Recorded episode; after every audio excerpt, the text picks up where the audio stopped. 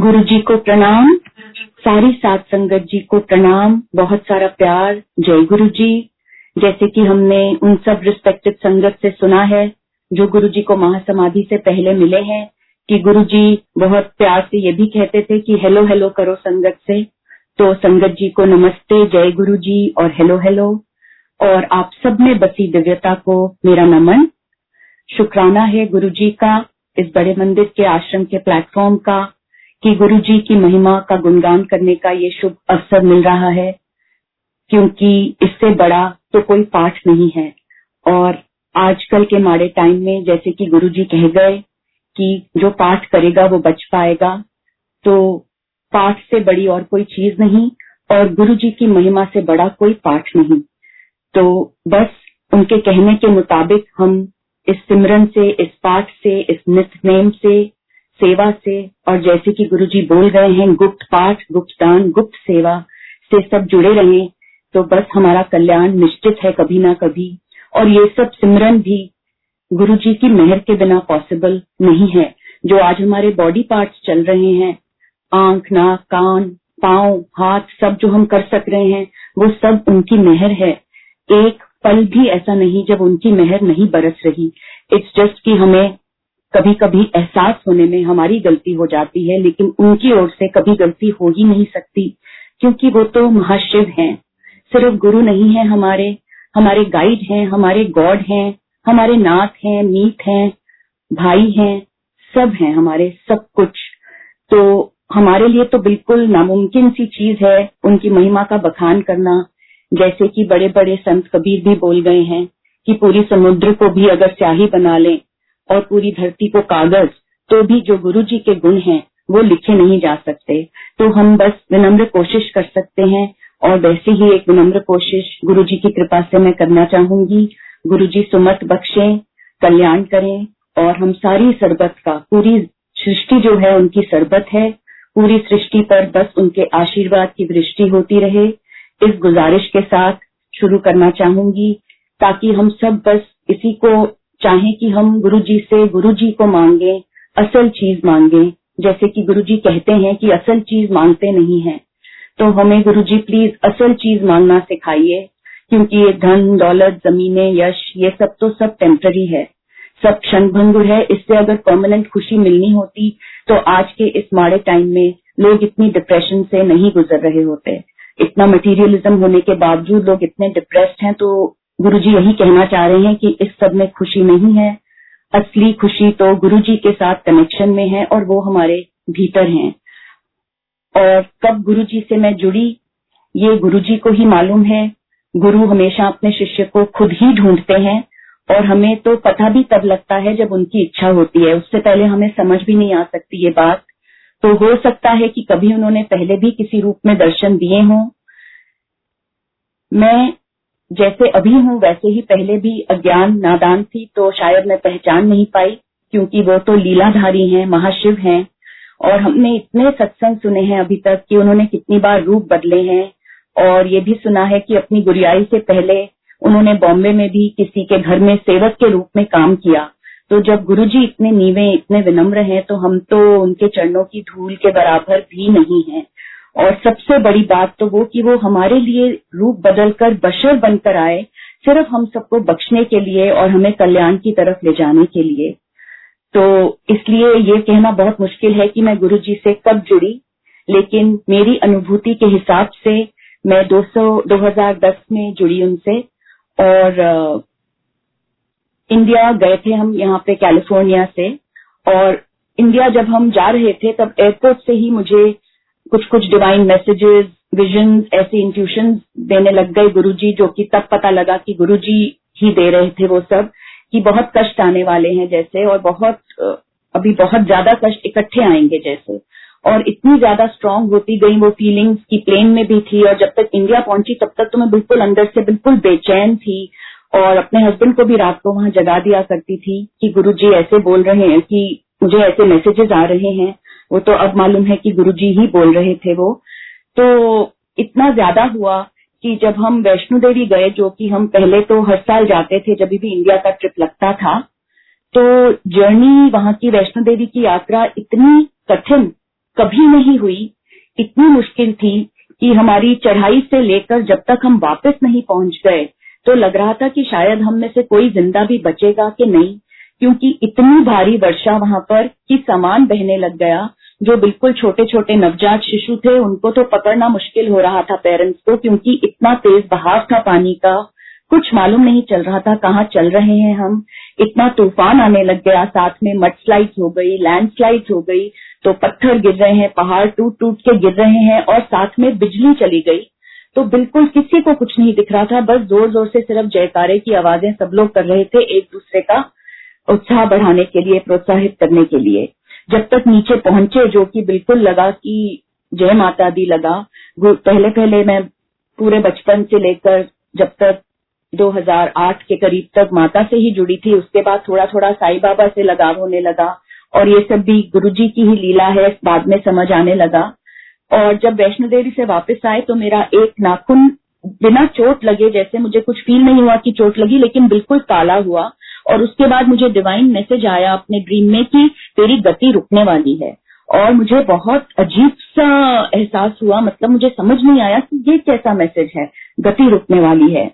पर वही है ना गुरु जी पहले लाइफ देते हैं हेल्थ देते हैं, फिर कुछ और देते हैं।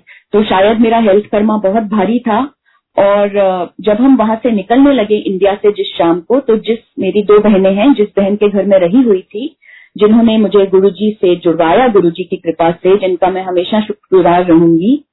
जब मैं उनके घर में थी तो बस एयरपोर्ट जाने के लिए बाथरूम से बस निकली तो उनकी पड़ोसन आई हुई थी और उनकी पड़ोसन उन्हें कुछ डब्बा पकड़ा रही थी और साथ में उन्होंने कुछ, शायद जय गुरु जी बोला होगा, पर मैंने सिर्फ़ गुरु जी सुना और मालूम नहीं कैसे वो वर्ड उस टाइम मेरे बिल्कुल मस्तिष्क पर जैसे एक स्टैंप जैसे एक मोहर लगा दी उस, उन नाम ने और समझ नहीं आया मुझे क्या हुआ, क्योंकि ऐसा कुछ भी नहीं था कि मैं गुरु जी को ढूंढ रही थी या किसी गुरु को ढूंढ रही थी उस टाइम या मैं उस टाइम किसी बहुत कष्ट में थी जो मुझे ऑलरेडी वो था, बस ये सब इंट्यूशन आ रही थी, लेकिन और कुछ नहीं।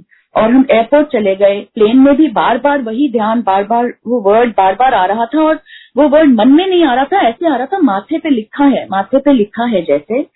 और एक हफ़्ता भी नहीं हुआ था वापस पहुँचे हुए यूएस से कि मैं बहुत बीमार हो गई, मेरी गर्दन बहुत स्टिफ हो गई और वो वर्स होती चली गई, बहुत खराब हो गई।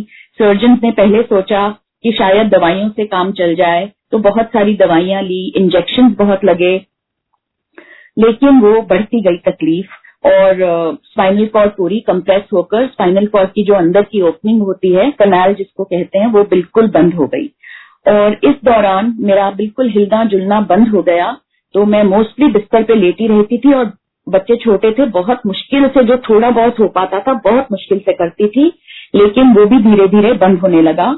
और गुरु जी की कृपा से मैं एक दिन जब लेटी हुई थी तो मुझे तब तो एहसास नहीं था कि क्या हो रहा है, लेकिन जब मैं एक दिन लेटी हुई थी तो मुझे एक नियर डेथ एक्सपीरियंस के जैसा हुआ कि मेरी आत्मा मेरी बॉडी से बाहर निकल गई और मैं अपने आप को लेटा हुआ बिस्तर पे देख सक रही थी ऊपर से।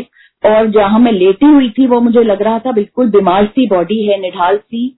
और जब मैं ऊपर अपने आप को देख रही थी तो जो मेरी सोल मेरी आत्मा जो थी, उसको बिल्कुल ना तो दर्द हो रहा था गर्दन में, ना कोई स्टिफनेस थी, कुछ नहीं, कोई बीमारी नहीं थी, बिल्कुल जैसे ना तैर रही थी फ्लोट कर रही थी। और उसके थोड़ी देर बाद मुझे तो पता नहीं कितने मिनट क्योंकि ऐसे में तो वक्त का क्या एहसास होगा, ना वक्त का, ना स्पेस का, ना टाइम का, ना किसी चीज़ का। लेकिन जो भी है, थोड़ी देर, कुछ घंटे, मिनट जो भी हुआ, बाद में जैसे वो पजल में पीसेस फिट होते हैं तो मेरी सोल वापस मेरी बॉडी में घुसी और मेरी बॉडी में धीरे धीरे मुझे लगा जैसे वापस जान आई और मैंने सांस ली।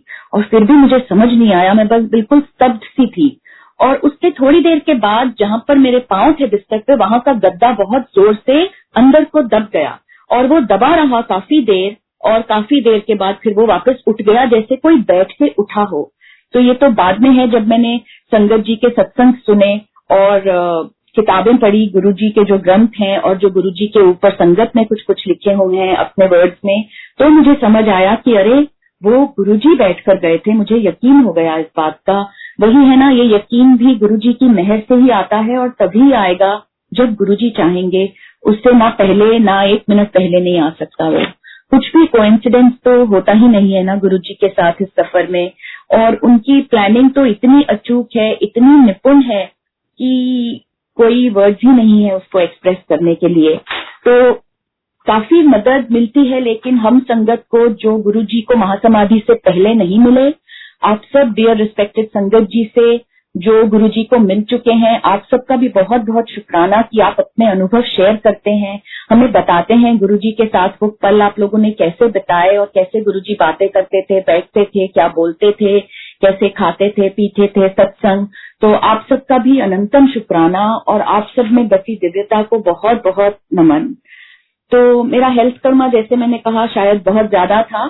तो फाइनली मुझे इस चीज़ के लिए अपना ऑपरेशन कराना पड़ा और मेरी फ़िज़िकल थेरेपी शुरू हुई जब मेरी गर्दन बिल्कुल हिलती नहीं थी। मेरी साढ़े तीन साल कुछ सिर्फ़ गर्दन के लिए ही फ़िज़िकल थेरेपी चली। इतनी कि वहाँ के फ़िज़िकल थेरेपिस्ट जो थे वो मज़ाक में कहते थे कि ये पेशेंट तो शायद कभी यहाँ से डिस्चार्ज ही नहीं होगी। और जिस दिन मेरी गर्दन वहाँ हिली तो खूब पार्टी मनाई उन्होंने कि चलो इसकी गर्दन झुकी तो सही हिली तो सही थोड़ी पीछे को आगे को और मुड़ के ये हमें देख सक रही है। तो एनी anyway, लेकिन ये 2010 की बात है और 2011 तक कोई ना कोई नया नया डायग्नोसिस नई नई बीमारी होती गई। मुझे इतना नहीं कि एक के बाद एक एक के ऊपर एक होती रही और बहुत सारे इंजेक्शन बहुत सारे छोटे छोटे बड़े बड़े ऑपरेशन होते रहे। तो मैं तो इंडिया आप जा नहीं सकती थी तो मेरी बीच वाली बहन जुलाई 2011 में मुझे मिलने आई इसीलिए। तो वो एक लॉकेट लेकर आई गुरुजी का, जो उसे उसी पड़ोसन से ही मिला था, आंटी से।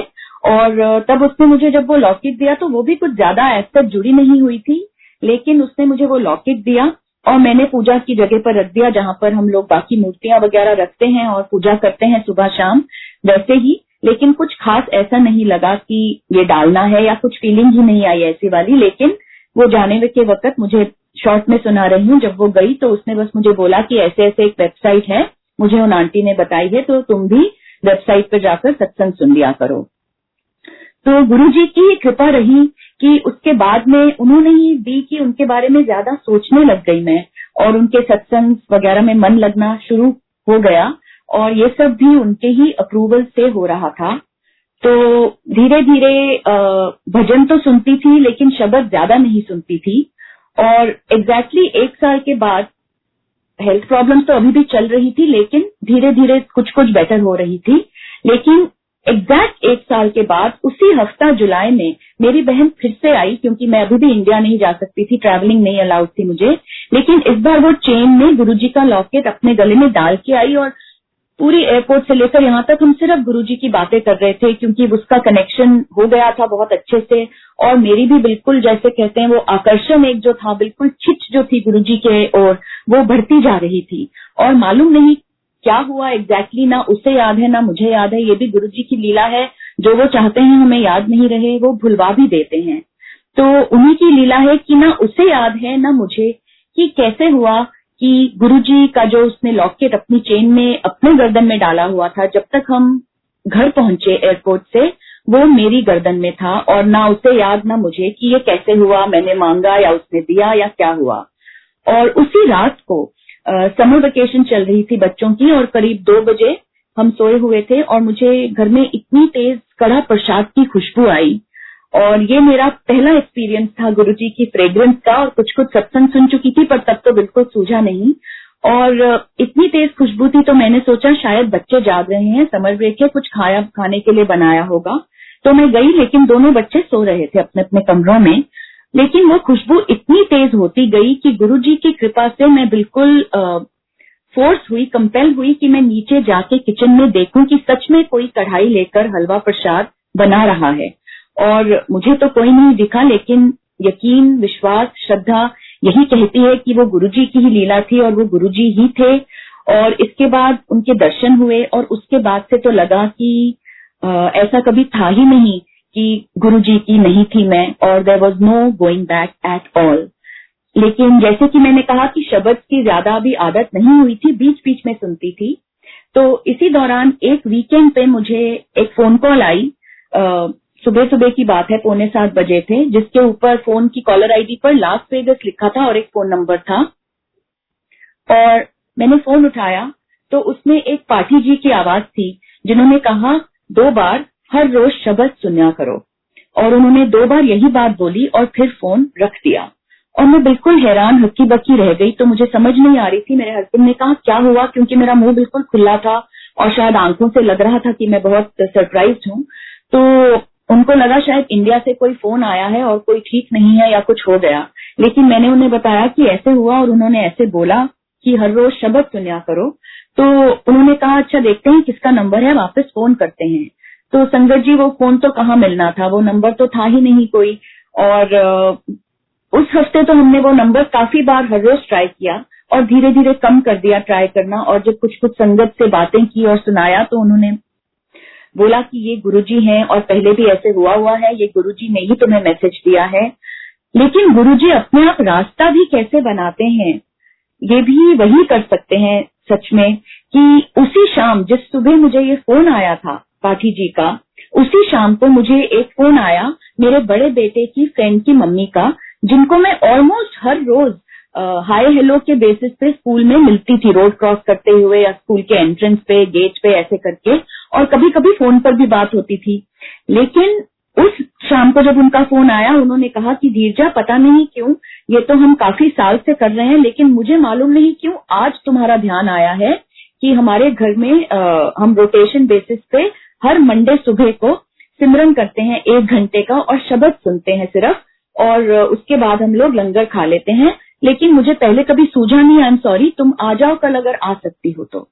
और मुझे तो तभी भी नहीं याद आया कि सुबह फ़ोन आया था ऐसे करके कि शब्द सुनने हैं, और मुझे समझ नहीं आ रहा था, क्योंकि तब मेरे पास कोई इतने सीधी ऐसा कुछ नहीं था, बस थोड़े से शब्द मैं जानती थी जो सुनने आते थे। तो मंडे को मेरी फ़िज़िकल थेरेपी थी, लेकिन किसी तरह गुरुजी ने मुझे वहाँ पहुँचाया। उस एक घंटे का सिमरन कराया, उन्होंने मन जुड़वाया और उस दौरान उन्होंने बिल्कुल जैसे अपना एक दर्शन का लिटरली एक स्लाइड शो मेरी मन की आँखों के आगे आता जा रहा था, जैसे जैसे वहाँ सिमरन चल रहा था। और गुरु जी की कृपा से कनेक्शन बस होता गया होता गया। और उसके बाद से जब तक मुझे लगा कि शायद गुरु जी को जब तक लगा मुझे वहाँ जाना चाहिए, उन्होंने मुझे वहाँ भेजते रहे हर मंडे, जिसके भी घर में होता था, और धीरे धीरे शब्द की कलेक्शन भी बढ़वाते गए तो फिर वहाँ जाना बंद हो गया अपने आप। और हर चीज़ में बस शुक्राना ही निकलता है अब तो। और अब तक हेल्थ भी बेटर हो रही थी। और अगस्त के महीने में ये हुआ कि मेरी आँखें जो हैं, साढ़े बारह साल से मेरी आँखों में एक बहुत अजीब सी प्रॉब्लम चल रही थी, जो बहुत रेयर थी और उसका बहुत सिवियर फॉर्म था मेरी आँखों में, जो और भी रेयर था। कुछ point zero zero one percent of the population in the whole world को होता है वो। और उसका ये था कि मैं पंद्रह मिनट से भी ज़्यादा अगर आँखें बंद करूँ तो मुझे एक special custom made order made दवाई डालनी होती थी, जिसके बिना अगर मैं आँखें बंद करूँ तो मेरी आँखों में नज़र चली जाएगी। और इसी तरह से मैं दो बार लीगली ब्लाइंड हो चुकी हूँ और जैसे हिंदी पिक्चर में दिखाते हैं कि धीरे धीरे धुंधला होकर सब नज़र वापस आती है, मुझे तकरीबन आठ हफ़्ते लगे थे दोनों बार मेरी नज़र वापस आने में और दोनों बार एक बार, एक बच्चा था, एक बार दो थे और बहुत मुश्किल हुई थी, क्योंकि यहाँ पर तो कोई हेल्प भी उस तरह से नहीं होती है। तो एनी वे साढ़े बारह साल से, चाहे प्लेन में जाओ या ट्रेन में या दिन में भी अगर नैप ले रहे हो या कहीं और पे भी जाओ तो मैं उस दवाई के बिना नहीं जा सकती थी। और अगस्त के महीने में क्या हुआ कि 28 अगस्त की रात को मैं वो दवाई डालना पहली बार साढ़े बारह साल में भूल गई। और मेरी नींद खुली ढाई से तीन बजे के बीच में और मैंने एकदम झटके से उठी और बोला, अरे, मैंने वो दवाई नहीं डाली। और इंस्टेड ऑफ़ पुटिंग द दवाई, मैं फिर से सो गई। और अगली सुबह उठी तो मैं बिल्कुल ठीक थी और मैं बहुत हैरान थी। और अगली रात को फिर से वही हुआ। समझ नहीं आया क्या हुआ, लेकिन अब तक ये समझ आ रहा था कि गुरुजी ये आपकी ही शायद कोई लीला है। और तीसरी रात को मैंने थोड़ी नादानी की क्योंकि गुरुजी ने कभी ऐसा नहीं कहा कि दवाई मत लो दवाई मत डालो या सर्जरी मत कराओ। वो तो इनफैक्ट कभी कभी डॉक्टर के नाम भी बता देते थे और बोलते थे संगत को कि डॉक्टर को भी अपना काम करना है और दवाई भी तब काम करेगी जब गुरुजी ब्लेस करेंगे तो। और कभी कभी हाँ वो बोलते थे, थे संगत को कि सर्जरी की ज़रूरत नहीं है या दवाई छोड़ दे या जो भी। लेकिन मैंने गुरुजी को बोला उस तीसरी रात, गुरुजी, मुझे नहीं पता, पर मुझे लगता है ये दोनों रात ना आपकी लीला से हुई है, क्योंकि दोनों बार मेरी नींद भी खुली है और मैंने डाली नहीं दवाई तो आज रात को तो मैं नहीं डालूँगी। और मैंने जानकर उस तीसरी रात को दवाई नहीं डाली, और संगत जी गुरु जी का बहुत बहुत शुक्राना करती हूँ, क्योंकि मैंने शायद गुस्ताखी की, नादानी की, बेवकूफ़ी की, लेकिन वो दिन और आज का दिन मुझे उस दवाई की ज़रूरत नहीं पड़ी और हर बार मैं आई एग्ज़ाम के लिए जाती हूँ उस स्पेशल कंडीशन के लिए हर छह महीने से एक साल में मुझे जाना होता है। एंड uh, जय गुरु जी शुक्राना गुरु जी की उनको वो कंडीशन अब वो दिखती ही नहीं है। आई टचवुड उस हिसाब से इतनी स्टेबल है कि ऑफ्थलमोलॉजिस्ट uh, कहते हैं कि पता भी नहीं लगता कि तुम्हें वो प्रॉब्लम कभी भी थी। सो so, जय गुरु जी शुक्राना गुरु जी क्योंकि नज़र जाना बहुत ही तकलीफ़ का काम है। कोई भी बॉडी पार्ट हमारा कोई भी ऑर्गन काम करना बंद कर दे तो सारी दुनिया का धन एक तरफ़ और एक एक बॉडी पार्ट की वैल्यू एक तरफ़। सच में मतलब कौन सा पलड़ा भारी होगा हम सब जानते हैं। सो so, धीरे धीरे गुरु जी के ग्रंथ जो लाइट ऑफ़ डिविनिटी है वो पढ़ने का शुभ अवसर मिला। गुरु जी ने कृपा करी। और थोड़ी थोड़ी और गुरु जी की बुक्स जो संगत जी ने लिखी थी। और एक किताब थी गुरु जी के बारे में जो एक संगत ने लिखी थी जो मैंने पहले पढ़ी और उसके बाद मैं जो भी गुरु जी की बुक्स होती थी इंक्लूडिंग द ग्रंथ light of divinity random pages खोलती थी, क्योंकि सुना था कि रैंडम पेजेस में बहुत मैसेजेस मिलते हैं। और काफ़ी बार हुआ लाइट ऑफ़ डिविनिटी से तो बहुत बार हुआ। एक बार मैं अकेली थी और uh, मेरा एक्जिमा बाजू पे है थोड़ा सा ही और वो काफ़ी फ्लेयर्ड अप हो गया था क्योंकि मैं अपने सन की स्काउट के ट्रूप की ड्यूटी कर कर आई थी गर्मियों के दिनों में तो एक्जिमा बड़ा हुआ था और मैंने सोचा मैं जाकर ऑइंटमेंट लगाती हूँ और मैं उठी अपनी तरफ़ से ऑइंटमेंट लगाने लेकिन पानी पीकर आकर लेट गई। तो गुरु जी की एकदम आवाज़ आई मेरे राइट कान में कि लाइट ऑफ़ डिविनिटी खोलो।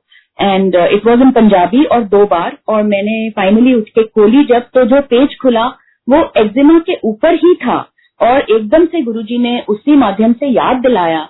तो गुरुजी कैसे हर छोटी छोटी चीज़ का ध्यान रखते हैं? हमें लगता है ये छोटी छोटी बातें हैं, पर अगर ये छोटी छोटी बातें सारी इकट्ठी होकर हमारी प्रॉब्लम्स बन जाएँ तो हमें कितनी बड़ी और कितनी तकलीफदायी होती हैं ये। तो गुरुजी तो हर एक चीज़ का ध्यान रखते हैं हमारी।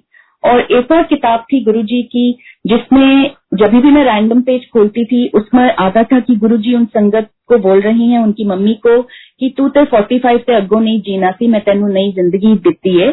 Something like that these may not be the exact words और हर बार वही पेज खुलता था, हर बार। और मुझे समझ नहीं आती थी कि क्यों ऐसे होता है। लेकिन वही है ना गुरु जी की बात अगर वो चाहेंगे तो समझ आएगी और जब वो चाहेंगे तभी समझ आएगी और अगर वो नहीं चाहेंगे तो नहीं आएगी। बट दैट्स ओके गुरु जी जब तक आपको मालूम है और हम आपकी शरण में हैं तो बस उससे बड़ी और कोई सौगात हो नहीं सकती। तो जब मेरी बर्थडे की ईव थी संगत जी गुरु जी ने टेलीपैथी ड्रीम दर्शन दिए और उसमें मैं चल रही हूँ और मेरे साइड साइड पे आ, सागर की लहरें हैं जो कि मेरे चलने से पहले जो प्रपोर्शन है, वहाँ पर सागर की लहरों में बहुत तूफ़ान है और तूफ़ान वाली जो लहरें हैं, मेरे को आकर दोनों तरफ़ से अटैक कर रही हैं, मेरे ऊपर आक्रमण कर रही हैं और मुझे चोट पहुँचा रही हैं। लेकिन जैसे जैसे एक मेरे आगे बड़ी सी गेंद है ग्रे कलर की, जिसकी आउटलाइन बिल्कुल ब्लर्ड है और मैं उसको फॉलो कर रही हूँ और जैसे जैसे मैं उसके पीछे जा रही हूँ गेंद के तो जो लहरें हैं, तूफानी वाला पार्ट मेरे से दूर जा रहा है और जो शांत वाला पार्ट है शीतल शीतल बिल्कुल आकर मेरी दोनों राइट और लेफ़्ट साइड में लग रहा है।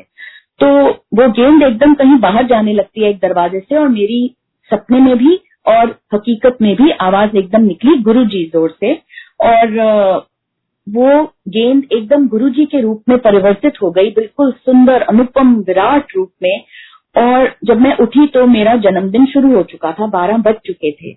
और आप मानेंगे संगत जी कि उसके बाद वो पेज आज तक रैंडम नहीं खुला। इनफैक्ट बीच में तो मुझे वो पेज नंबर याद नहीं था तो मुझे पेज ढूंढना पड़ा फाइनली और फिर मैंने उस पेज को मार्क करके रखा, क्योंकि मेरे लिए वो बहुत एक प्रेशियस बिल्कुल मतलब कैसे उन्होंने दान बख्शा और कैसे उन्होंने बताया गुरुजी ने तो बस गुरुजी हेल्थ कर्मा को धीरे धीरे ब्लेस करते रहे। मेरी हालत थोड़ी थोड़ी सुधरने लगी। हर बीमारी की इतना कि अब तक बहुत सारी क्योर हो चुकी हैं और गुरुजी की कृपा से जिस तरह से वो चाहेंगे वैसे वैसे होती रहेंगी। तो कुछ होता भी है अगर बीमारी या कष्ट, अब तो वही लगता है जैसे हम सबको ये एक्सपीरियंस हुआ होगा। आई एम श्योर आप सबको भी हुआ है ऐसा कुछ कि कभी गाड़ी बार बार रेड लाइट मिल रही है या कहीं पहुँचने में देर हो रही है या कहीं का रास्ता गलत ले लिया और भूल भुलैया करके वापस पहुँच रहे हैं जहाँ जाना था तो अब यही लगता है कि हाँ ये गुरु जी की कृपा होगी, क्या मालूम रास्ते में एक्सीडेंट होना था, या पहुँचते नहीं, या गाड़ी खराब होनी थी। और कितनी बार तो ऐसी ऐसी चीज़ें होते होते हम बचे हैं, इतनी बार तो कष्ट हमें छूने से पहले निकल जाता है, और हमें पता भी नहीं लगता है। और क्योंकि वो गुरु जी की लीला चल रही होती है उस टाइम so, गुरु जी ही जानते हैं कि किसको कैसे कब ब्लेस करना है, एक बार और टेलीपैथी और ड्रीम दर्शन की बात चल रही है तो एक बार गुरुजी ने सपने में दिखाया कि मेरे हाथ में एक बड़ा सा छेक हो गया है और वो छेक बिल्कुल जैसे आ, क्या कहूँ बहुत शार्प उसकी एजेस हैं पूरे छेक की और बिल्कुल उसमें से खून नीचे टपके जा रहा है और मैं चीखे मार रही हूँ और आसपास कांच बिखरा हुआ पड़ा है ज़मीन पर और बिल्कुल कुछ समझ नहीं आया क्या है। और उसके एक हफ़्ते के बाद एक घर में सत्संग था जो घर दो घंटे दूर था और उस शाम को हमारे घर में भी किसी ने आना था जो गेस्ट इंडिया से आ रहे थे और उन्हें हमें ही पिकअप करना था और उनके आठ सूटकेस थे, उनके तीन बच्चे, उनके रिलेटिव सब लोग साथ में आ रहे थे। तो हमें इस साइड पहुँचना भी बहुत ज़रूरी था वापस। और उन आंटी ने फ़ोन कर कर मुझे दाल की सेवा बख्शी और गुरुजी के थ्रू और मैं समझूं कि गुरुजी, हम वहाँ सिर्फ़ दस मिनट के लिए जा पाएँगे और आपने दाल सेवा दी है तो उसका भी शुक्राना। तो इसलिए गुरु, आपकी महज से पहुँच जाऊँगी मैं वहाँ, पर सिर्फ़ दस मिनट के लिए पहुँचेंगे, समझ नहीं आया। और ये गर्मियों के दिन थे, संगत जी तो जब हम पहुँचे रास्ते में बहुत ट्रैफ़िक बहुत ट्रैफ़िक और मैं गुरुजी को बोलूँ, गुरुजी, अब तो दस मिनट भी नहीं बैठ पाएँगे, कैसे होगा? उसी टाइम ट्रैफ़िक सारा क्लियर हो गया, और हम, जो रास्ता हमें ट्रैफ़िक की वजह से शायद आधा घंटा और लगना था हम सात मिनट में वहाँ पहुँच गए। और इतनी गर्मी थी कि लगा, गुरुजी, बहुत गर्मी है, कुछ ठंडा पीने को मन है तो चाय प्रसाद की जगह सबसे पहले लस्सी प्रसाद आया। तो गुरु जी तो एक एक चीज़ का ध्यान कैसे रखते हैं वहाँ पर हम बस लस्सी प्रसाद के बाद आज्ञा लेकर निकले क्योंकि इस साइड पहुँचना था। और अगले दिन जब वो गेस्ट वगैरह सब आए, शाम को सब ठीक से हो गया गुरुजी की कृपा से। और अगले दिन जो बर्तन धोकर रखे थे थड़े पर मैंने मैंने उनमें से किसी बर्तन को छुआ भी नहीं मैं बस वहाँ से जा रही थी साइड से और थड़े से अपने आप एक बड़ा सा कांच का जग। कैसे लुढ़क कर गिर गया मेरे ऊपर और मेरे हाथ में एक बड़ा सा कट आ गया और मैं एकदम वहीं बैठ गई गुरुजी के स्वरूप के सामने और मंत्र जाप करने लग गई। बच्चे भी आए कि मम्मा खोल दो हाथ देखें तो मेरा बिल्कुल खोलने का नहीं था। मैंने कहा नहीं बस मैं मंत्र जाप ही करने दो मुझे थोड़ी देर. एंड uh, बाद में जब खोला तो कट काफ़ी डीप था संगत जी लेकिन इमरजेंसी रूम जाने की ज़रूरत नहीं पड़ी। और जब मैं शाम को यही चीज़, जो मेरे साथ ये हादसा, उस टाइम तो हादसा लगा, लेकिन अब यही हादसे जो हैं, हमारी ज़िंदगी के सत्संग बन जाते हैं, क्योंकि हर चीज़ में जो ब्लेसिंग छुपी है गुरु जी वो दिखाते हैं, और फिर हमें इतना और भी तुच्छ फील होता है कि अरे, हमने तो सोचा हमें चोट लगी, पर हमें ये नहीं सोचा कि गुरु जी आपने तो बहुत बड़ी चोट से बचाकर, छोटी चोट दी। तो जब मैं शाम को ये सुना रही थी अपनी बहन को तो मुझे एकदम एक हफ़्ते पहले वाला सपना याद आया जो टेलीपैथी के थ्रू गुरुजी ने दिखाया था कि मेरे हाथ में तो इतना बड़ा छेक था जहाँ से बिल्कुल खून धार धार बह रही थी और उन्होंने सिर्फ़ एक छोटे से कट से बस बचा लिया उस उस हाथ की इंजरी से मुझे। तो इसी तरह ये रूहानी सफ़र चलता जा रहा है और तब भी चलता जा रहा था। इस टाइम पर मेरे पेर, मेरे पेरेंट्स इन लॉ कनेक्टेड नहीं थे दोनों जो मेरी husband side of the family है वो सारे कन्नडिगा हैं और अब मैं भी हूँ। और मेरे फादर इन लॉ को प्रोस्टेट कैंसर का रिलैक्स हुआ। और इस बार जब रिलैक्स हुआ तो काफ़ी ज़्यादा था और तब वो दोनों गुरुजी से कनेक्टेड नहीं थे। और जैसे ही हमें पता लगा हमने उनको फ़ोन पे बोला यही है गुरुजी ही सुमत बख्शते हैं। तो एकदम उनको जैसे ही गुरुजी के बारे में आ, मेरे हस्बैंड ने बताया तो एकदम से उन्होंने इतनी विलिंगली मान लिया कि हाँ तुम अपनी सिस्टर को बोल दो, वो इंडिया से, वहीं से मुझे कुरियर कर दे या किसी के हाथ भिजवा दे। और गुरु जी की कृपा से उनको ब्लेस्ड लोटा लॉकेट स्वरूप ये सब पहुँच गया। और स्वरूप तो स्वरूप होता नहीं है गुरु जी का, वो तो साक्षात गुरु जी है, हम सबको किसी न किसी तरह से ये मालूम चल ही चुका है अब तक। और जब वो सब मेरे फादर इन लॉ के पास पहुँचा, वो बहुत रिलीजियसली प्यार से सब करने लगे और इतने में ही उनकी जो कंडीशन है वो इम्प्रूव होने लग गई वर्स होने की जगह। और जब वो छह महीने के बाद अपने सारे टेस्ट जब हुए उनके तो जो ऑन्कोलॉजिस्ट है वो बिल्कुल सरप्राइज़ था कि ये आपके टेस्ट हो ही नहीं सकते ये रिज़ल्ट क्योंकि आप तो छह महीने में जाने वाले थे। और आप यहाँ पर मेरे सामने बैठे हो, इतनी नॉर्मल लैब रिपोर्ट लेके और मेरे फादर इन लॉ तो बहुत खुश और तब मेरी मदर इन लॉ का कनेक्शन भी थोड़ा ज़्यादा हुआ क्योंकि वो पहले थोड़ी सी हेजिटेंट रहती थी। और डेढ़ साल और उसके बाद, डेढ़ दो साल मेरे फादर इन लॉ को गुरु जी ने बहुत प्यार से, बिल्कुल आनंद से जीवन बितवाया, उनकी लाइफ एक्सटेंशन देकर, बहुत ही अच्छे से। और उसके बाद जब वो फाइनली उनको फाइनली जब रिलैक्स हुआ तो वो एक हफ़्ते के करीब बस सफ़र किए वेंटिलेटर पे थे। बहुत शॉर्ट टाइम के लिए, जिसमें गुरुजी ने टेलीपैथी से ये बताया कि वो उनके पास जा रहे हैं तो इसलिए घबराने की ज़रूरत नहीं है। और जब उनको जाने में सिर्फ़ दो या ढाई घंटे बच गए थे, तब गुरुजी ने विजन में दिखाया कि गुरुजी के चरण हैं और उनके ऊपर मेरे फादर इन लॉ के चरण हैं और गुरुजी उनको चला रहे हैं। और, एकदम आँखों से आँसू तो टपके, दुख भी हुआ, लेकिन उससे ज़्यादा ये तसल्ली हुई कि गुरुजी उनको लेकर जा रहे हैं। तो वो डेफिनेटली बेटर प्लेस में ब्लेस्ड प्लेस में जा रहे हैं और उनकी सफरिंग बहुत कम करके लाइफ की एक्सटेंशन दे के गुरुजी ने उनको बड़े प्यार से अपने पास लिया। और इतनी एक और प्यारी बात ये हुई कि जब मुझे अभी जाना अलाउड नहीं था क्योंकि मेरी दांतों की इस बार बहुत तकलीफ़ चल रही थी, बहुत मेजर सर्जरी हुई थी और शायद मेरे लिए इंडिया जाना ठीक नहीं था या कुछ क्योंकि तब से लेकर अब तक मैं इंडिया जा ही नहीं पाई थी। और जब मेरे हस्बैंड इंडिया गए तो मेरे फादर की बॉडी जब लेकर जानी थी क्रिमेशन ग्राउंड में तो वहाँ पर एक बड़ी सी शिवजी की मूर्ति थी, जहाँ से लेकर गए वो। और जब फूल चुनने जाना था तो वैसे जहाँ से एग्जिट लेना होता है, वो दूसरा गेट है उस क्रिमेशन ग्राउंड में, लेकिन जिस दिन मेरे फादर इन लॉ के फूल चुनने थे तो वो एग्जिट गेट बंद था तो जब फूल लाए गए तो वो भी उन्हीं शिव जी की मूर्ति के आगे से लाने को मिले मेरे हस्बैंड को, जो कि हमें लगा एक और साइन जैसे गुरु जी दे रहे हैं।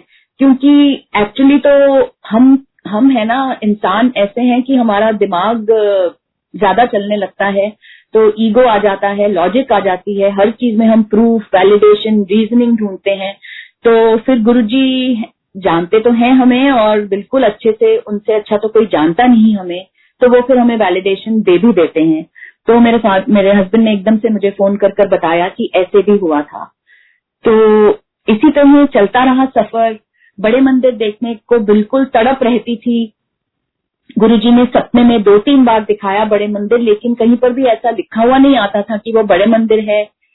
लेकिन ऐसे ऐसे साइंस दिखाते थे गुरुजी सपने में कि जैसे मैं शीशे के सामने खड़ी हूँ और आधी नीली हूँ। और वो शीशे के अक्रॉस लंबे लंबे डोर्स हैं। तो बाद में जब बड़े मंदिर जाने का सौभाग्य प्राप्त हुआ तो जब देखा तो एकदम जैसे कहते हैं ना, बिल्कुल हैरान भी हुई, लेकिन फिर लगा हाँ गुरु जी के साथ तो कुछ भी पॉसिबल है, क्योंकि आजकल वही हो गया है कि अब पहले लगता था सब कुछ अनबिलीवेबल और अभी भी लगता है अनबिलीवेबल की यकीन नहीं आता, लेकिन फिर गुरुजी है ना तो गुरुजी तो कुछ भी कर सकते हैं, क्योंकि वो तो देवों के देव के भी देव हैं। सो so, बाद में मालूम चला कि वो जो शीशे थे और वो जो डोर थे वो एक्चुअली लेडीज़ बाथरूम के डोर थे और गुरुजी ने सीढ़ियाँ भी दिखवाई थी दरबार भी दिखवा दिया था। मतलब किस तरह से गुरुजी इतनी कृपा हम सब पर करते हैं इतनी करुणा करते हैं कि हम हमारे से ज़्यादा ब्लेस्ड कोई हो नहीं सकता हम जो गुरुजी की संगत हैं और खासकर इन माड़े टाइम में। तो धीरे धीरे गुरु जी जैसे सबकी जो भी चाहत होती है, ज़रूरत, चाहत, जिस प्रकार से गुरु जी चाहते हैं और सोचते हैं, हमारा भला वैसे ही करते हैं, इससे तो कोई आर्ग्यू कर ही नहीं सकते हम कभी भी। तो कई बुक्स की एडिटिंग की सेवा दी उन्होंने और एक बार बहुत मन कर रहा था कि बुक का प्रिंट जा रहा है, फ़र्स्ट प्रिंटिंग जा रही है पब्लिश होने और मैं इंडिया में नहीं हूँ तो सुबह सुबह पाँच बजे जब मैं उठी बच्चों का लंच बनाने तो फ्रीजर खोला मैंने बर्गर पैटी निकालने के लिए सैंडविचेस और बर्गर्स के लिए, उनके लिए। तो जब मैंने खोला तो फ्रीजर के एक शेल्फ का सारा सामान मेरे ऊपर गिर गया और मैं सामान उठाने की जगह वहीं पर चौंकड़ी मारकर बैठ गई। अब ये मत भी गुरुजी ने ही दी उस टाइम तो मेरे हस्बैंड आए और बोले कि, क्या हो गया? तुम्हें देर हो जाएगी खाना बनाने में, तुम बैठ गई हो, सामान संभालो। वो मेरे को इतना बोल ही रहे थे कि शेल्फ में बिल्कुल पीछे को एक डब्बा सटक के पड़ा था, जो पता नहीं कैसे अपने आप रोल होकर मेरे गोदी में आकर गिर गया और उसमें देखा तो फ्रोजन गजरेला था। और गर्मियों के दिन थे और यूएस में सुबह सुबह गर्मियों के दिन वो भी कहाँ से गजरेला आ जाएगा? तो वो तो मुझे भूल ही गया था कि कहाँ से आया और फिर याद आया कि हमारे यहाँ से घर से कोई डेढ़ घंटा दूर एक बहुत अच्छी मिठाई शॉप है जिनका टेस्ट बहुत ही अच्छा होता है मिठाइयों का और काफ़ी संगत वहाँ से मिठाइयाँ लेती है। तो जब हम जाते हैं, क्योंकि घर वहाँ से दूर है, हम ले आते हैं और थोड़ी थोड़ी फ्रीज करके रखते हैं। तो ये डब्बा शायद पीछे को चला गया होगा और हम भूल गए होंगे। तो मैंने वो डब्बा बाहर ही रख लिया और बाकी सामान समेट कर जब मैं बच्चों को छोड़कर आई तो मैं एकदम से मन में आया कि गुरुजी, आज मेरे को ब्रेकफास्ट में ही गजरेला खाने का मन है। और चाय बनाई और चाय प्रसाद के साथ जब मैं बैठी गुरुजी के साथ और गजरेले का डब्बा गर्म करके उसको कटोरी में डाला थोड़ा सा और भोग लगाने लगी तो उसी टाइम आप मानेंगे संगत जी, उसी टाइम फ़ोन पे व्हाट्सएप पे मैसेज आता है कि today the first book has been printed and I am celebrating जो ऑथर है, उन्होंने लिखा I am celebrating with gajrela prasad.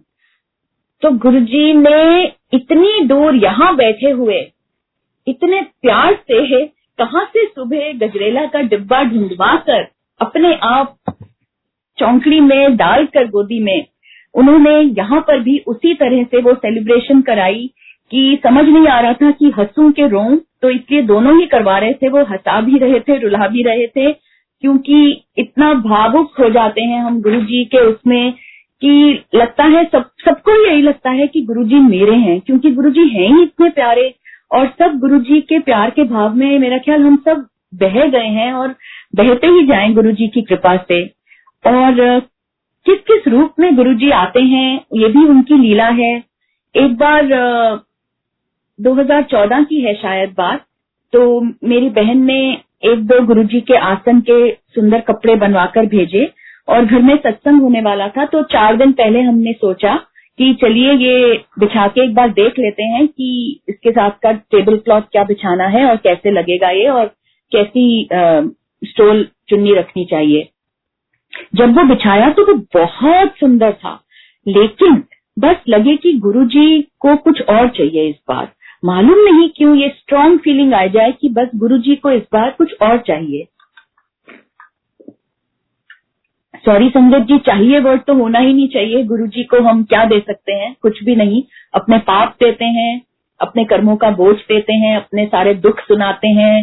तो गुरु जी का मन बोलूँ या तो बस वो ठीक नहीं बैठ रहा था तो क्योंकि सत्संग में चार दिन बचते थे तो मेरे हस्बैंड और मैंने सोचा कि चलो हम एक बार फैब्रिक स्टोर होके आते हैं, शायद हमें कुछ ऐसा लगे जो हमें ज़्यादा अच्छा लगे इस बार के लिए। और वो बहुत सुंदर था। तो मुझे अंदर से थोड़ा बुरा भी लग रहा था कि क्यों ऐसे हो रहा है मुझे। ये इतना सुंदर तो है। लेकिन हम गए फैब्रिक स्टोर और जब हम फैब्रिक स्टोर गए तो उन्होंने उसको रेनोवेट किया था। तो जो सारे थान जिस तरह से अरेंज होते हैं, उन्होंने वो शेल्फ बदल दिए थे। तो जहाँ पर पहले वैसे वाले थान होते थे जो थोड़े फैंसी कपड़ों के या थोड़े से जैसे ब्राइटर कपड़ों के, वो सारे डिफरेंट जगह पे थे। लेकिन मैं पहले वाली जगह पर गई और मुझे वहाँ दिखा नहीं वो सब। तो मैं सोच ही रही थी और मैं एंट्रेंस दरवाजे से दूर थी थोड़ी। लेकिन जब मैं वहाँ खड़ी थी और ढूंढ रही थी कपड़े और सोच ही रही थी कि किसको बुलाऊं, उतने में उस एंट्रेंस डोर से एक बहुत ओल्डर टाइप लेडी आई जो कि पंजाबी थी और पंजाबी लग रही थी। और उनको देखते ही उन्होंने काट पकड़ी हुई थी और पुराना सा सूट डाला हुआ था, लेकिन बिल्कुल साफ़ सी लग रही थी। मुझे मालूम नहीं संगत जी क्या हुआ, लेकिन वो गुरुजी की ही लीला हो सकती है और कुछ हो ही नहीं सकता। मैंने अपना पर्स भी वहीं छोड़ दिया। मैं भूल गई कि मेरे साथ मेरे हस्बैंड भी हैं। मैं उस शेल्फ से जो दूर था डोर से थोड़ा, मैं एकदम भाग गई। जैसे मुझे उस लेडी ने किसी रस्सी से खींच लिया हो अपनी तरफ़। मैं इतनी खिंची हुई गई, बिल्कुल आकर्षित होके, और मैं उनको जानती नहीं थी। मैं गई, उनको जफी पाली और उनको बोल दिया, सत काल और उन्होंने भी मेरे साथ ऐसे बात करनी शुरू की जैसे मैं उनको मिली हुई हूँ या उन्हीं के साथ आई हूँ। और मुझे कहती हैं पंजाबी में कि, इन्हों समझ ही नहीं आ रहा मैं की लभ रही मैं लभदी पई हाँ मैनू मिलता नहीं पिया। तो पंजाबी मुल्तानी का मिक्स था शायद। तो वो तो अभी स्टोर में घुसी थी तो उन्होंने कब बोला होगा स्टोर वाले किसी को भी कि क्या ढूंढ रही हैं? जो वो मुझे बोल रही हैं कि इन्हों समझ नहीं आ रहा। तो और लेकिन मुझे ये थोड़ा ना सूझा उस टाइम कि ये स्टोर में अभी घुसी है, इनको कैसे कि समझ नहीं आ रहा, उन्होंने तो बताया ही नहीं अभी किसी को कि क्या चाहिए। तो ये तो गुरु जी की लीला है, वो उस टाइम कैसे अपनी माया से बिल्कुल ब्लैंक कर देते हैं। और इतने में सामने से ही स्टोर की एक हेल्पर भी आ गई, उसी टाइम और वो मुझे कहती है I think I know what she is looking for English में. तो बेसिकली उसने कहा कि मैं जानती हूँ, ये क्या ढूंढ रही है तो मेरे साथ आ जाओ। अब उसको कैसे मालूम कि ये लेडी तो अभी स्टोर में घुसी है? पहली बात इन्होंने अभी किसी से बात ही नहीं की थी तो कैसे इन्होंने किसी को समझाया और किसी को समझ नहीं आया? और फिर स्टोर वाली को कैसे मालूम ये क्या ढूंढ रही है? और वो स्टोर वाली ने लीड किया और मैं उस लेडी के साथ और उस लेडी की शॉपिंग कार्ट के साथ अपने हस्बैंड और पर्स को भूल कर उस स्टोर कीपर के पीछे चली गई और वो हमें एक शेल्फ में ले गई शेल्फ के पास, जहाँ पर वैसे ही कपड़े पड़े थे जो मैं ढूंढ रही थी एक्चुअली लेकिन अभी मैंने तो क्या देखना था, थान खड़े हुए पड़े थे कपड़ों के और उसके ऊपर एक थान लेटा हुआ था और उस ओल्डर पंजाबी लेडी ने एकदम उस पर हाथ रखा और बोला मैनू ते मिल गया। और जैसे ही उसने वो थान उठाया, आप मानेंगे मैंने देखा भी नहीं होगा लेकिन मेरा हाथ गुरुजी ने एक थान पर रखवाया और मेरे मुँह से भी वही निकला मेनू भी मिल गया। और थान तो मैंने बाद में निकाल के देखा कि क्या था लेकिन हाथ गुरुजी ने पहले ही रखवा दिया था। पता नहीं गुरुजी कैसे करते हैं फिर लगता है गुरुजी ही कर सकते हैं। सो so, एनी anyway, ये हुआ और उतने में मेरे हस्बैंड और मेरा पर्स लेकर पीछे पीछे आए और वो लेडी ने मुझे कहा एनु पंजाबी नहीं आंदी एनु पंजाबी सिखाई। और वो लेडी चली गई। संगत जी, मेरे husband most of the people को साउथ इंडियन नहीं लगते हैं, पंजाबी ही लगते हैं, और वो हैं साउथ इंडियन बाय बर्थ लेकिन वो बड़े पले दिल्ली और बॉम्बे में हैं। तो उनको तो अपनी लैंग्वेज से भी ज़्यादा पंजाबी और हिंदी में फेमिलियरिटी है, लेकिन उनको कैसे मालूम चला उन औरत को कि उन लेडी को कि इनको पंजाबी नहीं आती? और देखते ही देखते संगत जी उस स्टोर से वो लेडी कहाँ गई हमें नहीं मालूम और हम वो कपड़ा कटवा कर लेकर आए। और आप मानेंगे कि जब वो बिछाया तो लगा कि wow Guruji thank you Guruji, शुक्राना गुरुजी, जय गुरुजी। और उसके बाद गुरुजी ने दिखाया कि जब गुरुजी महासमाधि से पहले की फ़ोटोज़ में उन्होंने दिखा दिया कि उन्होंने ऑलमोस्ट आइडेंटिकल एक वैसा वाला चोला डाला हुआ था। तो गुरु जी तो इतने करुणामयी हैं, इतने दयालु हैं, हम ही हैं जो समझ नहीं पाते और हम बीच बीच में बोल देते हैं गुरु जी मेरे साथ ऐसा क्यों हो रहा है? एक्चुअली मेरा ख्याल वो जो भी बुरा हो रहा होता है, हमारे साथ नहीं हो रहा होता। मुझे लगता है कि वो हमारे लिए हो रहा होता है। It's not happening to us for us हो रहा होता है, हमारे लिए। क्योंकि उसमें हमारा भला छिपा होता है गुरु जी हमारा कुछ कर्म काट रहे होते हैं। और गुरुजी हमारी किसी बहुत बड़ी प्रॉब्लम को जो हमारी ही बेवकूफ़ी या हमारी ही गंदी सोच से पिछले जन्मों की या इस जन्म की वो प्रॉब्लम आ रही होती है और गुरुजी उसी को हमें छोटा करके देते हैं या हटा देते हैं। तो इससे ज़्यादा बड़ी कृपा तो क्या हो सकती है? और ऐसे ही गुरुजी ने एक बार मेरे बड़े बेटे को उसके जन्मदिन पर गैस स्टेशन पर दर्शन दिए थे। मेरे बेटे के काफ़ी मुश्किल टाइम चल रहे थे। उसकी पाँच सर्जरीज हुई टांग पर। दो साल की इंटरवल दो साल की टाइम में पाँच टांग की सर्जरीज और वो ठीक नहीं होता था, नहीं होता था। पहला वाला डायग्नोसिस रॉन्ग हो गया तो उसकी कंडीशन जो है वर्स होती गई। और बहुत मुश्किल टाइम बीता, वो चल नहीं सकता था, और जबकि वो प्रोफेशनल रनर था एक्चुअली और उसने मेडल्स वगैरह सब विन किए हुए थे, लेकिन उसका दौड़ना तो छोड़िए, चलना फिरना भी बंद हो गया था बिल्कुल।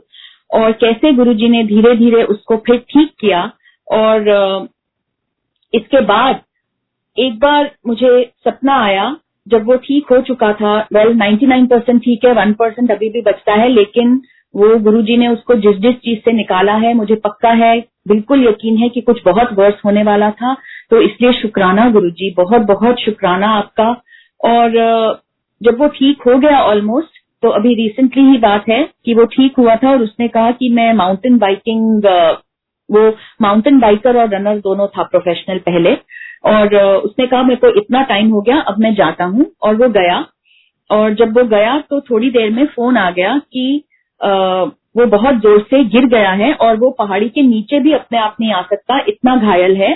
तो इतना कि उसको जो वो होते हैं पार्क रेंजर्स होते हैं जो यहाँ पर, जो माउंटेन्स में और फॉरेस्ट में सुपरवाइज करते हैं और सिक्योरिटी गार्ड के जैसे घूमते हैं उनको अपना ट्रक लेकर जाना पड़ा उसे लाने के लिए। और जब वो हमें दिखा तो वो ऐसे लहू लुहान था कि मैं आपको बयान नहीं कर सकती। ऐसे लग रहा था वो फौज से आया है, कोई वॉर लड़के आया है वो, इतना घायल था। और एकदम उसको इमरजेंसी रूम ले गए। उसका आँख बिल्कुल बची बाल बाल आँख के एज पे बहुत डीप डीप कट्स लिप्स पे डीप डीप कट्स बिल्कुल मुँह बाहर से बचा, नाक बचा, पूरा चीक्स बचे। उसकी गर्दन बची और सीटी स्कैन में उनको कुछ प्रॉब्लम दिखी तो अच्छा हुआ कि वो उसको सर्जरी के लिए ले गए क्योंकि अंदर से उसका मुँह बिल्कुल फटा हुआ था। तो बहुत मेजर सर्जरी हुई और बहुत हफ़्ते लग गए उसको ठीक होने में। और जिस दिन ये हुआ संगत जी, उसी दिन गुरुजी ने लेकिन इसके लिए शुक्राना करवा दिया। इतना शुक्राना करवा दिया उन्होंने कि वो ऐसे हुआ क्योंकि मुझे जिस दिन ये हुआ सर्जरी वो इमरजेंसी रूम में था, गुरुजी ने एकदम याद दिलाया कि उससे एक हफ़्ता पहले उन्होंने सपने में टेलीपैथी में दिखाया था कि मैं मंजी पर बैठी हूँ किसी के साथ। मैं बैठी हूँ मंजी पर और कोई लेटा है और उस पर्सन का सर नहीं है। गर्दन से वो कटा हुआ है।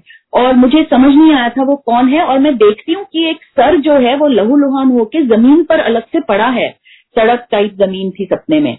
और बाद में सपने में वो सर आकर जुड़ गया और शक्ल बिल्कुल बिगड़ी हुई थी क्योंकि खून खून था और सब तो मुझे शक्ल नहीं पहचानी, लेकिन वो शक्ल जो थी वो स्माइल कर रही थी मेरे ऊपर सपने में। लेकिन मुझे पता नहीं था वो क्या मतलब था और कौन था। और जब मेरे बेटे का ये हुआ तो मेरे मुँह से गुरुजी ने सिर्फ़ शुक्राना निकलवाया। संगत जी, आप मानेंगे? क्योंकि एकदम से उन्होंने वो सपना याद दिला के बताया कि तेरे बेटे को तो जाना था फिर से। और मैंने उसको बचाया। तो हुआ ये था कि वो ऊपर जा रहा था और जब वो नीचे आ रहा था पहाड़ से तो कायदे से जो ऊपर जाने वाले होते हैं वो एक दूसरे को रास्ता देते हैं। लेकिन ऊपर जाने वाले दो बाइकर्स थे जो थोड़े बुली टाइप थे और उन्होंने इसको रास्ता देने से मना कर दिया था और इसने उनको बचाने के लिए साइड पे हुआ तो बिल्कुल गहरी सी खाई में जाकर ये गिर गया था। लेकिन ये गुरुजी की मेहर है कि कैसे उन्होंने इसको इतने बड़ी प्रॉब्लम से बचाया? क्योंकि यकीनन इसको तो जाना था, गुरुजी ने बताया। तो कैसे वो हर छोटी छोटी बात का ध्यान रखते हैं और सिर्फ़ ऐसी ऐसे वाले इंसिडेंट नहीं कि एक्सीडेंट में बचाया हो, या किसी हादसे से बचाया हो, या सर्जरी ये सब तो है ही है। लाइफ देते हैं हेल्थ देते हैं, इतना ध्यान रखते हैं। लेकिन साथ साथ में कुछ सत्संग तो उनके इतने प्यारे और क्यूट से भी होते हैं, क्योंकि अब तो यही लगता है कि ज़िंदगी का हर पल ही जैसे संगत जी सत्संग है, क्योंकि हर छोटी सी बात में भी पता है अब हमें कि गुरु जी की इंटरवेंशन पहले भी थी, पर पहले हमें मालूम नहीं था और अब भी है, और अब भी हम बहुत बार भूल जाते हैं अपनी नादानी से, अपनी अज्ञानता से। लेकिन गुरु जी की इंटरवेंशन जो डिवाइन इंटरवेंशन है, इतनी प्यारी, वो जादूगर नहीं है। वो भगवानों के भी भगवान हैं। तो वो तो इतनी प्यार से हमारी एक एक चीज़ का ध्यान रखते हैं, अपनी शरण में जो लिया है। और प्यारी प्यारी चीज़ें इतनी हैं कुछ कुछ एक्सपीरियंसेस जैसे एक बार हम दुबई गए तो वहाँ पर वो जो सफारी होती है, जो जीप्स में लेकर जाते हैं डेजर्ट में तो हम जहाँ रहे हुए थे, वहाँ पर हमने कॉन्सियर्ट से जब बुकिंग की थी तो मुझे बहुत सिवियर मोशन सिकनेस है, इतना कि मैं गाड़ी में पीछे नहीं बैठ सकती, मुझे उल्टियाँ शुरू हो जाती हैं, और आगे भी बैठती हूँ तो मुझे पैच लगाना पड़ता है मोशन सिकनेस का, जो कि अब मेरी तबीयत गुरुजी की कृपा से उसमें भी काफ़ी इम्प्रूवमेंट आ गई है। काफ़ी बार ऐसा होता है कि मुझे अब दवाई ना खानी पड़ती है, ना पैच लगाना पड़ता है, लेकिन अभी भी कभी कभी हो जाता है। तो जब हम वहाँ गए तो बुकिंग हो चुकी थी, जब तक मैं नीचे आई, मुझे पता नहीं था कि उसी टाइम की बुकिंग मिल गई है। और जब मैं नीचे आई तो मैं पैच वगैरह लगाकर नहीं आई थी और मेरे पर्स में भी नहीं था। और मेरे हस्बैंड और बच्चों ने बोला कि, मम्मा, आ जाओ, वो रेडी है ले जाने के लिए. तो मैं एकदम हैरान हुई और मैंने अंदर से सोचा कि अब मैं पैच के लिए ऊपर जाऊँगी तो इनका ये ट्रिप मिस हो जाएगा। हर बार मेरी तबीयत की वजह से बच्चों और मेरे हस्बैंड को कुछ ना कुछ यू नो गिव अप करना पड़ता है तो मैं ऐसे ही जाती हूँ। गुरु जी आप संभाल लेना क्योंकि मेरे को नहीं समझ आ रहा मैं क्या करूँ। उसके बाद जब हम सफारी के लिए सब लोग जीप्स में बैठे तो संगत जी, वही गुरु जी की लीला थी कि जिस जीप में हमने बैठना था वो सबसे आगे वाली जीप थी तो उसके पीछे 49 और जीप्स थी। तो अगर हमारी जीप किसी प्रॉब्लम की वजह से रुकती है तो दैट मीन्स उन सब लोगों का ट्रिप एक मेरी वजह से खराब हो जाएगा। और मुझे ये सोच, सोचकर ऑलरेडी गिल्टी लगने लग रहा था और ट्रिप शुरू होने वाला था। मैं आगे बैठी थी उन ड्राइवर के साथ, बच्चे और हस्बैंड पीछे बैठे थे और उन्होंने अपनी उल्टियों वाले लिफाफे भी, जो सबको एक एक लिफाफा मिला था और उन्होंने अपने वाले भी मुझे पकड़ा दिए कि मम्मा, आप तो चार रखो, आपको हम तीनों के भी चाहिए। और वो सब तीनों बहुत फ़िक्र में थे कि अब पता नहीं पीछे इतनी गाड़ियाँ हैं, मम्मा का क्या होगा और बाकी सबका क्या होगा। तो ट्रिप शुरू होने से पहले जैसे ही उन्होंने जीप स्टार्ट की, उसी टाइम मैंने गुरुजी को बोला, गुरुजी, अब मैं क्या करूँ? गुरुजी, ये सब लोग भी हैं और मेरी तबीयत, बस गुरुजी, मैं क्या करूँ? मैं पैच भूल गई हूँ। उसी टाइम संगत जी आप मानेंगे, मुझे राइट ईयर में आवाज़ आती है, हुम टू ऐश कर। और वो दो बार आई आवाज़, पता नहीं गुरु जी हर चीज़ दो बार क्यों बोलते हैं, मुझे शायद पहली बार में समझ नहीं आनी होती होगी आई डोंट नो बट सबका अपना direct personal one is to one connection है, सबका डिफरेंट वे में कनेक्शन है, सबको डिफरेंट बार बोलते हैं वो चीज़ और डिफरेंट वे में बोलते हैं, और मुझे उन्होंने यही बोला हुन टू ऐश कर। मेरे राइट ईयर में और दो बार जैसे ही उन्होंने दूसरी बार बोलना खत्म किया वो आवाज़, उसी टाइम जीप स्टार्ट हुई और सफारी शुरू हो गई और वो तो ऊपर नीचे गोल गोल जीप जाए और हमारी सबसे आगे उसके पीछे पूरा कॉन्वॉय दिख रहा था और आप मानेंगे मुझे एक बूंद भी ना जी कच्चा हुआ नौजिया नहीं हुई डिजीनेस नहीं हुई, चक्कर नहीं आए, उल्टी तो आनी ही नहीं थी और मैं सबसे ज़्यादा खुश थी उस जीप में उस टाइम क्योंकि एक तो मेरे को था कि थैंक यू गुरुजी, मेरी तबीयत ठीक है। दूसरा, मैं पूरा एंजॉय कर रही थी, जबकि मेरे दोनों बच्चे और मेरे हस्बैंड मुझे देख देख के हैरान हो रहे थे कि ये कैसे हो गया कि इतना गोल गोल ऊपर नीचे ये जीप पूरे डेजर्ट में से एक घंटा का था शायद या पचास मिनट का ट्रिप जा रही है और जो लेडी सात दस मिनट से ज़्यादा नहीं बैठ सकती नौजिया के बिना गाड़ी में। वो इतने आराम से एंजॉय कर रही है तो हमारा ट्रिप खत्म हुआ गुरु जी की कृपा से वो सफारी खत्म हुई और एक भी बैग यूज़ नहीं हुआ। संगत जी गुरु जी हर चीज़ का ध्यान रखते हैं हर चीज़ का ध्यान रखते हैं। गुरु जी ने बहुत प्यार से आ, मैं बचपन से पोएम्स लिखने का शौक था कहानियाँ लिखने का शौक था और गुरु जी ने बहुत प्यार से वो चीज़ भी फिर से शुरू करवाई जो बीच में बहुत चीज़ों के कारण हेल्थ के कारण बाकी एजुकेशन के कारण और बाकी फैमिली सर्कमस्टांसेस के कारण सब रहती जा रही थी। गुरु जी अपने आप शुरू कराते हैं, कैसे कितनी संगत का हमने सुना है, किसी का आर्ट शुरू कराते हैं, किसी की सिंगिंग तो इसी तरह से सिलसिला चलता रहा और एक दिन फेब्रवरी 2018 की रात को उन्होंने जगवाया और दो लाइनें लिखवाई और समझ नहीं आया, बिल्कुल फ्रेश उठाया और फिर सुलवा भी दिया। और सुबह बस वो दो लाइनें सिमरन के ऊपर थी तो मुझे अच्छी लगी, मैंने सोचा, क्या करूँ इनका? तो अच्छा ग्रुप में डाल देती हूँ और ग्रुप में डाला और ऐसे ही सिलसिला चलाया। गुरु जी ने दो लाइनें, चार लाइनें, कभी छह। धीरे धीरे बढ़ता गया। पहले तो कोई टाइटल भी नहीं था और फिर थोड़े दिन के बाद गुरु जी ने रविंदर अंकल का वो जो गाना है, हाथ जोड़कर अरदास गुरु जी सुनते हैं, वो वाला सुनवाया, जिसके बाद रविंदर अंकल ने शेयर किया था कि वो अपने फ़ोन के नोट सेक्शन में गाने लिखने लग रहे थे। फिर से गुरु जी की कृपा से, जो बीच में शायद उनके बंद हो गए थे। तब मुझे गुरु जी ने ये समझाया उसके थ्रू उनके सत्संग के थ्रू रविंदर अंकल के कि उन्होंने मुझे जब पहले लिखवाना शुरू किया था मैं उठ के लाइट जला के नोटबुक पे लिखती थी लेकिन पिछले दो दिन से ही मैंने यही सोचकर कि मेरे हस्बैंड डिस्टर्ब होते हैं रजाई के अंदर फ़ोन के, के नोट सेक्शन में लिखना शुरू किया था तो that was an additional validation जैसे जिसे कहेंगे गुरुजी ने मुझे दी।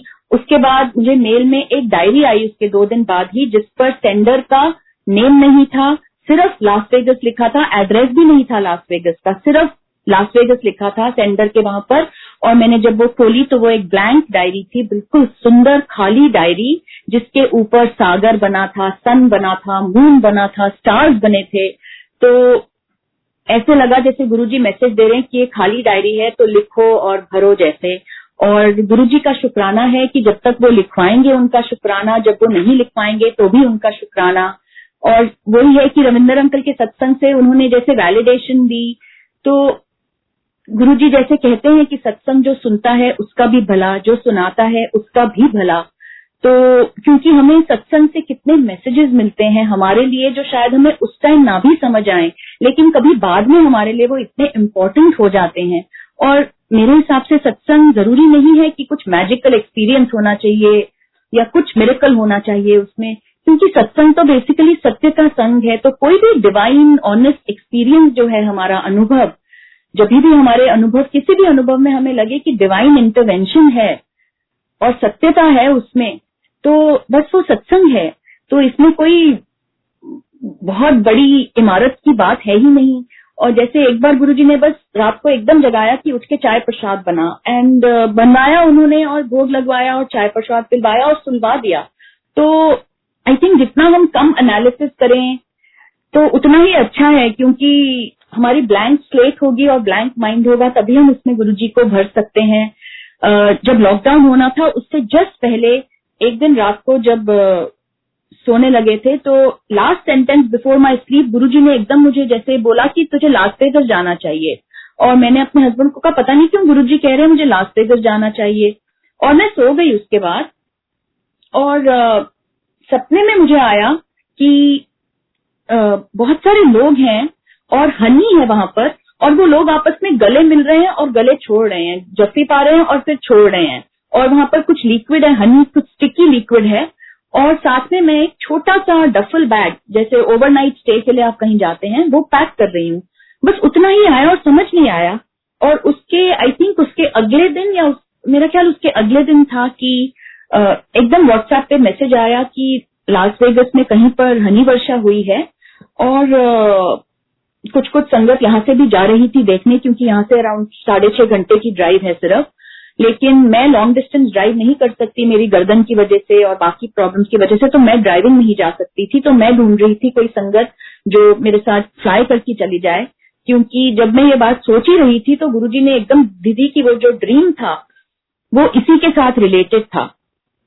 और गुरुजी ने वहाँ पहुंचवाया।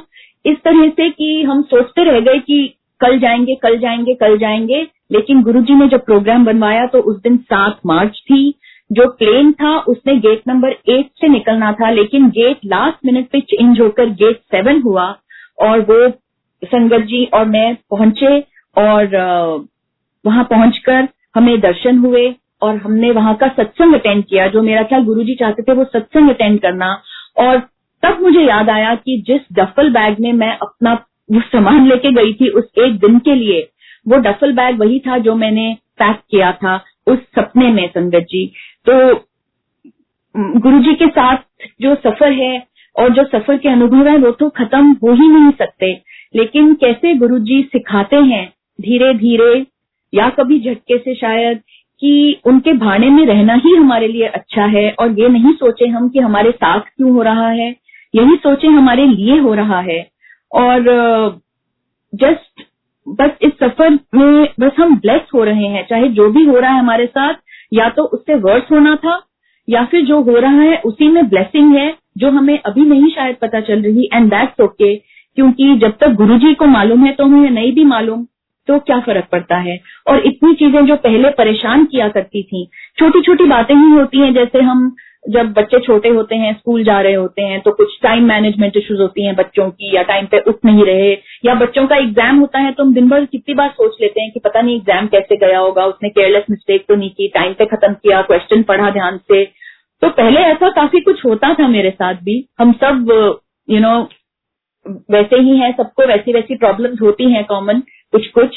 तो लेकिन यही नोटिस किया कि कैसे गुरुजी धीरे धीरे अंदर से चेंज करते हैं और इतनी चीज़ों के लिए आउटलुक भी चेंज कर देते हैं। पहले लगता था, फलाना ये क्यों कर रहा है? फलाना ने ऐसे क्यों किया? लेकिन अब कुछ नहीं, सब छोड़ते जाओ और बस गुरु जी के साथ बस कनेक्ट होते जाओ तो बस सब अपने आप छूटता जाता है धीरे धीरे जैसे।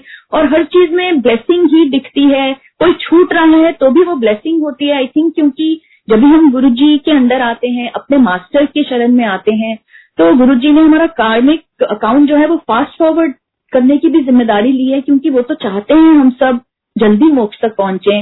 अब इस जन्म में मुझे तो पूरा यकीन है, मैं तो कहीं से अभी उसके नज़दीक नहीं हूँ, लेकिन जिस भी जन्म में हम पहुँचे गुरु जी तो यही चाहते हैं कि हम जल्दी पहुँचे। तो वो तो हमारा कार्मिक अकाउंट फास्ट फॉरवर्ड ही करते हैं, और तभी कभी कभी लगता है कि अरे, सिर्फ़ दो महीने में इतनी सारी मुश्किलें आ गई, जो लोगों को तीन साल में होता है, वो मुझे दो महीने में हो गया। वो इसीलिए ही, क्योंकि वो चाह रहे हैं और वो अपनी शरण में रखकर कटवा रहे हैं तो इससे अच्छी बात तो हो ही नहीं सकती। और इसलिए हमारी जीवन में इतने लोग भी शायद एटलीस्ट मेरे जीवन में, इतने लोग पहले कभी नहीं आए थे, जितने बहुत बहुत शॉर्ट स्पैन ऑफ़ टाइम में अब आके चले जाते हैं, क्योंकि उनके साथ जो जो कार्मिक अकाउंट है, मुझे लगता है, वो सब गुरुजी करवाते जाते हैं। और इतनी बार जो तितलियों की इंडिकेशन और फ्रेग्रेंस और हमारी कितनी प्यारी प्यारी संगत को पीकॉक के दर्शन होते हैं खासकर लॉकडाउन में। ये सब गुरु जी की ब्लेसिंग है ये सब। इसी से एक सत्संग याद आया एक चिड़िया आ, मेरे हस्बैंड का बना हुआ उपमा घर में सबको बहुत अच्छा लगता है। तो गुरु जी की ब्लेसिंग से अब उपमा जिस दिन बनना होता है वही बनाते हैं। मेरी उस दिन छुट्टी होती है। तो एक बार क्या हुआ ये बहुत पहले की बात है जब हम गुरु जी से अपनी अनुभूति में जुड़े ही थे और तब हर चीज़ का भोग लगाना शुरू नहीं किया था गुरु जी को। तो मेरे हस्बैंड ने जिस दिन उपमा बनाया तो उपमा का डूँगा रखा और क्योंकि वो बहुत गर्म था, उन्होंने पूरी तरह से ढका नहीं था, हल्का सा छोड़ा था ढक्कन को ना आउटसाइड को। तो किचन की खिड़की पर चिड़िया आ गई और वो बार बार किचन की खिड़की पर पैक करे कांच पे और हमें समझ नहीं आया क्यों। मैं बाहर गई, उसको थोड़ा दाना भी डाला, पानी भी रख के आई उसके लिए, पर वो फिर भी उसको छोड़ के किचन को खिड़की पर ही बार बार बार बार बार बार और बिल्कुल समझ नहीं आ रहा था क्यों? तो एकदम मेरे हस्बैंड और मैंने सोचा चलो ठीक है हम कांच निकाल देते हैं फिर देखते हैं। तो आ, मुझे याद नहीं कांच जाली में से कौन सी पे वो पैक कर रही थी लेकिन हमने पहले एक चीज़ निकाली और फिर दूसरी स्क्रीन भी निकाल दी। जैसे ही दूसरी निकाली वो एकदम अंदर आई। उसने अपने छोटे से पाँव से ढक्कन के एज पर साइड किया और उसने उपमा के अंदर अपनी बीक डाली संगत जी, अपनी चोच, और फिर वो उड़ गई, और उसके बाद वो नहीं फिर से वो किया उसने तंग हमें। तो ये कौन कर सकता है? अब समझ आता है कि ये सब गुरुजी की लीला है। तो किस रूप में गुरुजी कब आ जाएँ, हमें नहीं मालूम। तो बस अंदर भी गुरुजी रहे, बाहर भी गुरुजी रहे। एक और बहुत सुंदर बात हुई अभी, इतनी सारी गुरुजी ने बुक्स पढ़ने का शुभ अवसर दिया, और बहुत ही पहले जर्नी में ऑटोबायोग्राफी ऑफ़ योगी भी इतनी बार पढ़वाई, उन्होंने, सुनवाई। सब इतना आनंदमयी कैसे उसमें लिखा है युक्तेश्वर जी के बारे में, लहरी महासाया जी के बारे में, बाबा जी के बारे में? और उसमें भी यही पता चला कि कैसे गुरु और शिष्य का मिलन तभी होता है जब टाइम आता है। कैसे श्री युक्तेश्वर जी ने योगानंद जी को कहा था कि वो फोर वीक्स के बाद ही मिलेंगे फिर से। तो वैसे ही गुरु जी से एक बार ऐसे ही प्रश्न कर रही थी, यही कि दूसरी साइड में जब जाएँगे गुरु जी तो कैसे होगा और ये सब, लेकिन मैं वर्ड दूसरी साइड नहीं यूज़ कर रही थी। मैं ये बोल रही थी कि गुरु जी जब भी वेला आएगा, कैसे होगा?